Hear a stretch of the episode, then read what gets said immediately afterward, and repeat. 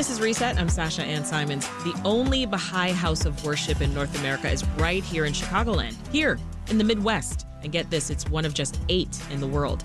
And the building is truly spectacular. Not only does it soar nearly 11 stories high, boasting lacy stonework on the sides and ceiling that allows sunlight to stream in, but its sacred nine sided structure embodies the concept of unity, which is core to the Baha'i faith. So, how did this beautiful building come to the shores of Lake Michigan? Dennis Rodkin, real estate reporter for Crain Chicago Business, has the story and is here with us now. Hey, Dennis. Hi, Sasha. How are you? Been a while since we've talked in the studio. In the studio, it's true. yeah. So, big question to start. Why do we, little us, why do we have the only Baha'i house of worship on the continent? You know, because we had one of the greatest World's Fairs ever. Um, Fair. World's Fair uh, in 1893 had sort of a sidecar called the World's Par- Parliament of Religions. Baha'i was relatively new then, at, but representatives were here at the at the uh, House of the Parliament of Religions, and some Chicagoans caught on.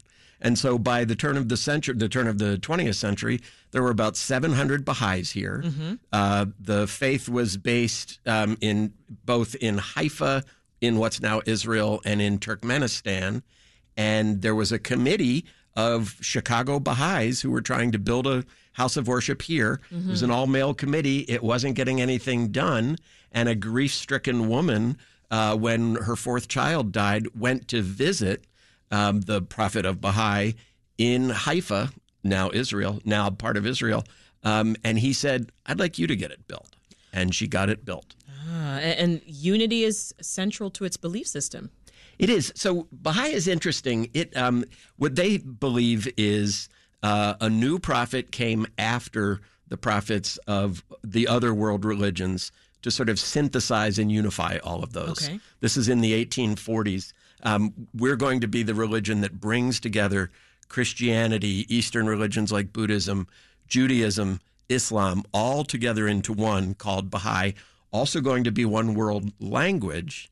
And so the idea is that all of those prophets essentially spoke in a unified voice, um, and we're pulling it together. So we see it visually at the temple? You do. You know what's interesting is on the exterior, and we have photos online showing it. On the exterior, you see uh, carved into this lace we described, you see a six pointed star, the Star of David. You see um, a crucifix and other religious sim- other symbols from the other religions. Uh, but we also see it in the, as you pointed out, it's got a nine pointed uh, or a nine sided footprint, and that's based on the number nine, which is considered the complete number because it's the highest number before you get to ten, the highest mm-hmm. pri- um, single digit number. It's a sign of completion or perfection. Ah, that's Baha'i. why nine is so sacred. Exactly. And that's why all these houses of worship, and in particular this one, because this was really the first designed, are based, have a nine sided footprint. So is it rare to see a building then with, with this many sides? I, I can't think of many other nine sided buildings. Well, we know of eight, right? Because there are eight Baha'i houses of worship around the world. Um, I think it has also been used in other, there are houses built by members of the Baha'i faith and things like that. But for the most part, these eight landmarks around the world, and this one is the only one in North America, wow. are the nine sided tradition. So you've been inside. Give us a sense of scale, right? When you look up, what do you what are you seeing? What what's the feeling that it gives you? Uh, it's as sublime as it was intended to be. Is really all I can say, Sasha. When you walk inside, I think a lot of people come in and you may have a church or synagogue tradition, and you're expecting to see um, ornament here on the here sculptures, whatever it would be, here around us at the ground level. But really, you don't.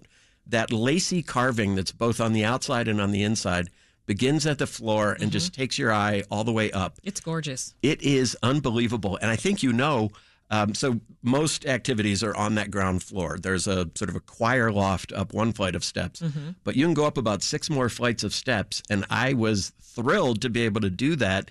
And it's like you're walking up, I, I, I have to say, it's like walking up inside a mountain of lace. Because the higher you get, the closer you are to the other sides of the dome and all around you is this concrete lace. It is just sublime to wow. walk up through that. And, and, and visitors, so you can go on walkways above that first floor if invited.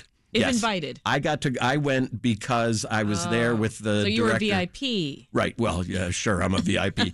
George Davis, the head of the the the director of the House of Worship, Yeah. took me up a few flights, and then he said, "You want to go farther? You want to go?" And I kept, of course, I kept saying yes.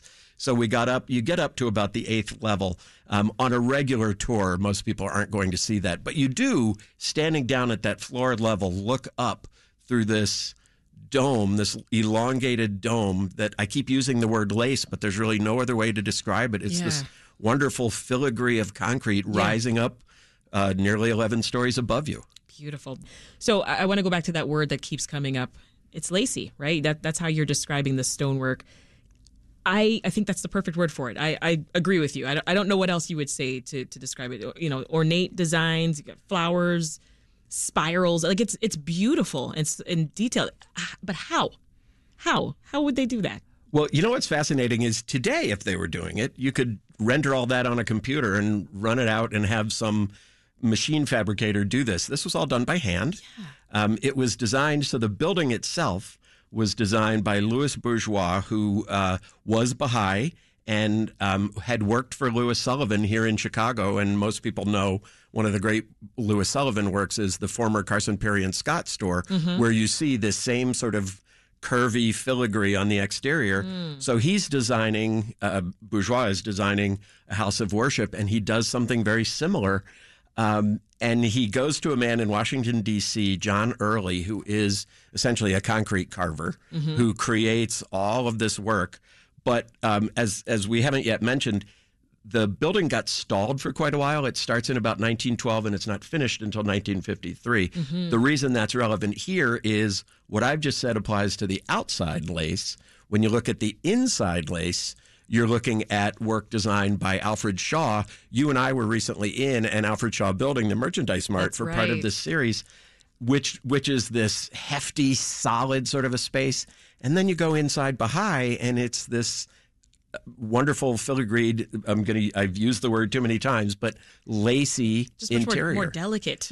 delicate. There we go. It's much more delicate. Yeah. Um, Bourgeois, Louis Bourgeois. Is he the same person who was part of this team uh, for the Tribune Tower? He did. He was one of. He was part of one of the teams that made an entry into the design contest for the Tribune Tower, uh, and he he did other buildings. He also did um, some other work for the Baha'is, but this is really. I mean, I mean, you can't Yeah. help but think this would be his masterpiece when you look at it.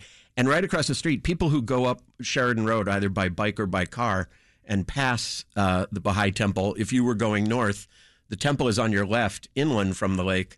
On your right, on the lake shore, is a small, a much smaller building, but clearly a piece of this complex. That was his studio. That's where he lived while designing and, and partially building this building. But we can see his stamp on other landscape, uh, other parts of the city's landscape.